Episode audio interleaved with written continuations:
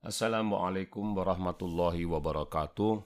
Pendengar yang budiman, mari kita lanjutkan cinta Rasul kita ini dengan bab tanda kenabian Rasul. Dari Jabir Ibnu Samrah berkata bahwa aku melihat cap di antara kedua bahu Rasulullah Shallallahu Alaihi Wasallam yang berbentuk kelenjar merah seperti telur burung merpati. Kemudian pada riwayat lain lagi bisa kita membaca bahwa Abu Zaid Amru berkata, "Wahai Abu Zaid, mendekatlah kepadaku dan usaplah punggungku." Lalu aku mengusap punggung beliau dan jari tanganku menyentuh cap. Aku bertanya, cap apa ini? Beliau menjawab, kumpulan rambut. Jadi itu berkaitan dengan tanda-tanda kenabian. Kemudian kita lihat lagi kaitan dengan rambut. Rambut Rasulullah sampai setengah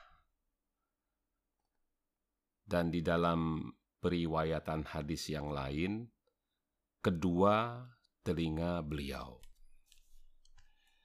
Dari Aisyah bisa kita baca bahwa aku mandi bersama Rasulullah dari satu tempat mandi dan beliau mempunyai rambut di atas kedua pundak dan di bawah daun telinga.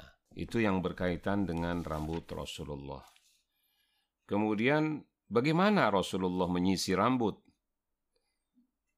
Aisyah berkata bahwa aku menyisi rambut Rasulullah dan aku dalam keadaan haid.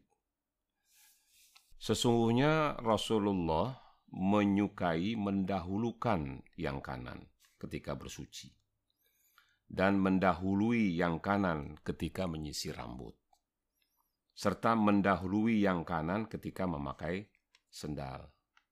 Ya, jadi di sini menyisir rambut dari yang sebelah kanan. Nah, bagaimana dengan rambut Rasulullah sendiri?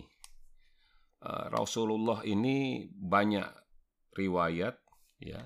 Kita akan bacakan dari Anas ibnu Malik. Aku menghitung rambut kepala Rasulullah Shallallahu Alaihi Wasallam dan jenggot beliau, kecuali terdapat 14 helai rambut yang putih. Ya, di sini ada 14 helai rambut yang yang putih. Dari Abu Jahifah berkata, Ya Rasulullah, kami melihat engkau telah beruban beliau berkata, telah membuatku beruban surat Hud dan beberapa surat sebangsanya. Itu yang berkaitan dengan rambut beliau. Nah, apakah rambut beliau itu disemir? Maka kita akan bisa membacakan pada riwayat lain dari Usman ibnu Mauhib Abu Hurairah ditanya tentang apakah Rasulullah Shallallahu Alaihi Wasallam mencelup rambutnya. Beliau menjawab ya. Kemudian dalam riwayat lain juga dari Anas, aku melihat rambut Rasulullah diwarnai.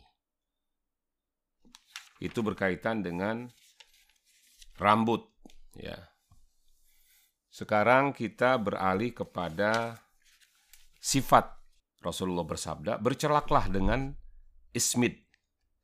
Sesungguhnya akan mencerahkan pandangan dan menumbuhkan bulu mata. Kemudian dalam riwayat lain, seharusnya engkau memakai celak mata dengan ismid ketika akan tidur.